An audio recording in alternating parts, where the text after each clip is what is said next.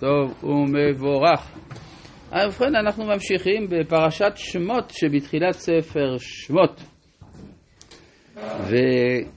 ודיברנו על כך, והגענו לפרק א', פסוק אה, ה', פסוק ח', ויקום מלך חדש על מצרים אשר לא ידע את יוסף. כלומר, הניסיון של יוסף, אפשר לומר לגייר את מצרים, או כל מיני לרומם את מצרים מתוך מצרים, לא צלח, יש איזו התנגדות של האומות.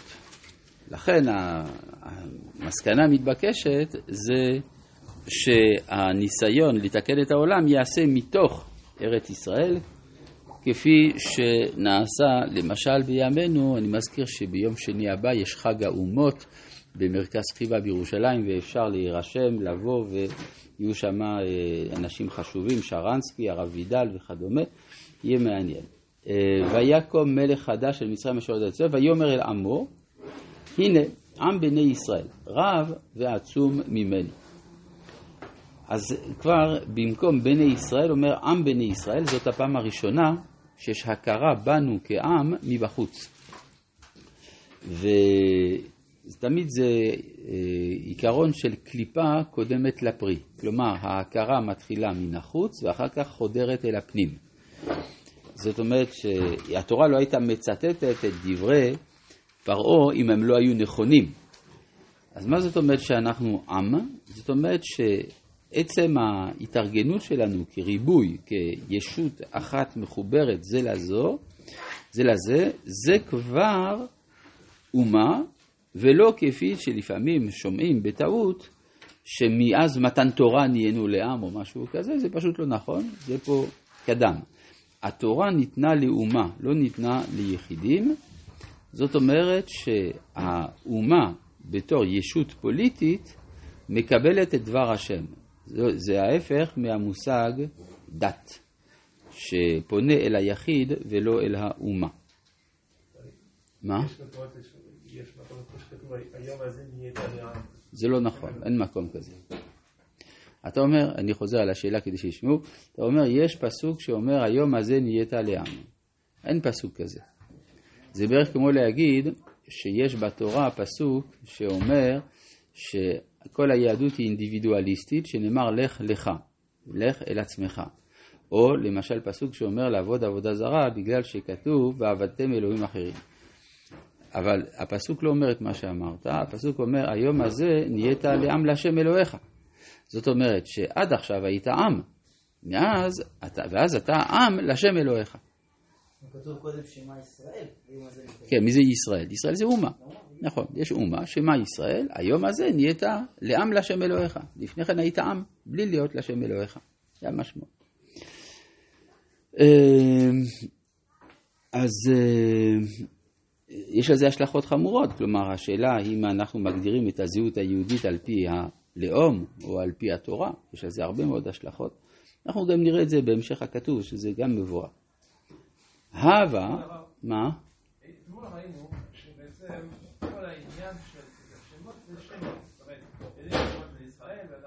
כן. נכון. נכנס עכשיו מושג קולקטיבי שמאפשר את מחיקת השמות. כלומר, בהתחלה אומר עם בני ישראל, ועכשיו זה עוד מעט יהיה רק עם, ובכלל, אחר כך לא, יהיה, לא יהיו שמות בכלל. כן, כן, זה הדרגתי, אתה צודק. נכון. הווה נתחכם הלא פן ירבה. והיה כי תקרנה מלחמה ונוסף גם הוא על שונאינו, ונלחם בנו. ועלה מן הארץ. מי זה ועלה? יעלה, המצרים יעלו מן הארץ, הכוונה ממצרים התחתונה אל, ה, אל מצרים העליונה. היו אז שתי ממלכות במצרים, התחתונה והעליונה, בני ישראל נמצאים בתחתונה. כמו שגם ממלכת החיקסוס הייתה בתחתונה, שהיא הצפונית, ואז אה, היו צריכים לברוח, השושלת המצרית, כאילו הלגיטימית, הייתה צריכה לברוח אל מצרים העליונה. אז הוא אומר, זה עוד פעם יקרה, כן, ועלה מן הארץ. וישימו עליו שרי מיסים, למען ענותו בסבלותם. ויבן ערי מסכנות לפרעה את פיתון ואת רעמסס. עכשיו, מה זה הסיפור הזה וישימו עליו שרי מיסים? כאן יש לנו מחלוקת בין הרמב"ם לבין הרמב"ן. הרמב"ם אומר שזה החטא של מצרים, שהם שעבדו את ישראל, כשישראל לא עשו להם שום דבר רע. הרמב"ן לא מסכים עם זה. הרמב"ן אומר, מותר למלך לתבוע מקבוצה אתנית ששומרת על ייחודה בתוכו אה, איזשהו תשלום. וזה ששמו עליהם שרי מיסים ודרשו מהם לבנות ערים מסכנות לפרעה, זה עדיין במסגרת הסמכות של המלכות. השיעב... אז למה הם לא בסדר? לפי הרמב"ן המצרים, זה שהם שיעבדו בקשיות, שהם אחר כך העמיקו, הכבידו את העול, על זה הם נענשו. אז לעומת הרמב"ם שהוא אומר שעצם השיעבוד הוא כבר היה חמאס ואיסור. אבל המיסים שם זה למען הנובל. כן, זאת אומרת... אולי מיסים סתם ככה בסדר, אבל פה כן. מיסים זה למען הנוטות. כן, אבל מה זה ענותו בסבלותם? זה לא, לאו דווקא אכזריות, אלא זה שלא ירבה. כן? כלומר, אתם רוצים להיות אצלנו, אז אנחנו נעסיק אתכם בדברים שימנעו מכם פריה וריביה. זה, הכוונה. ענותו זה לאו דווקא אה, עינוי במובן של אה, התאכזרות קשה וכדומה. אנחנו גם רואים שזה אחר כך אה, הדרגתי הדבר הזה. כן? אחר כך יותר ויותר קשה. אז השאלה, השאלה, הוא- הש- השאלה היא מהו השלב שבו מצרים עוברת עבירה. זה, זה השאלה. טוב. כן.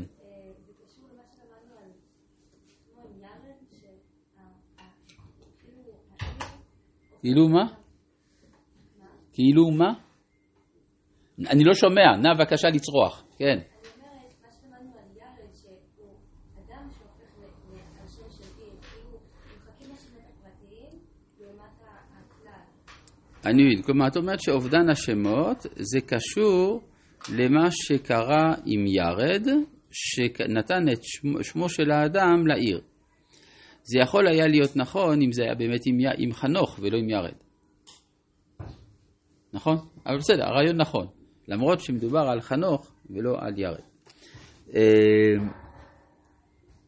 וישימו על אה, ויבן ערי מסכנות לפרעה את פתאום ואת רעמסס. ערי מסכנות, הכוונה כנראה אה, ערים שבהם אה, אה, מאחסנים, מאפסנים את התבואה וכדומה, את פתאום ואת רעמסס. השאלה, איפה זה פתאום ואיפה זה רעמסס? המחקר הארכיאולוגי מזהה את שני המקומות האלה בערים של מערב, מזרח הדלתא של הנילוס. וכאשר יענו אותו, כן ירבה וכן יפרוץ, ויקוצו מפני בני ישראל. כלומר, התוצאה שהתקבלה היא תוצאה הפוכה, הביא, הביאו יותר ילדים לעולם, ו- ואז התוצאה היא ניסיון נוסף, כלומר העמקה של השעבוד, ויעבידו מצרים את בני ישראל בפרך. וימררו את חייהם, מה? יש אה, חברה נרדפת, אז לאו דווקא לא מביאה ילדים. לפעמים זה קורה הפוך. יש עלייה דמוגרפית. זו שאלה סוציולוגים צריכים לענות עליה, אבל אה, כן, זה קורה. לפעמים זו תגובה, תגובה אינסטינקטיבית. מרגישים את האיום, אז מביאים יותר ילדים. יכול להיות.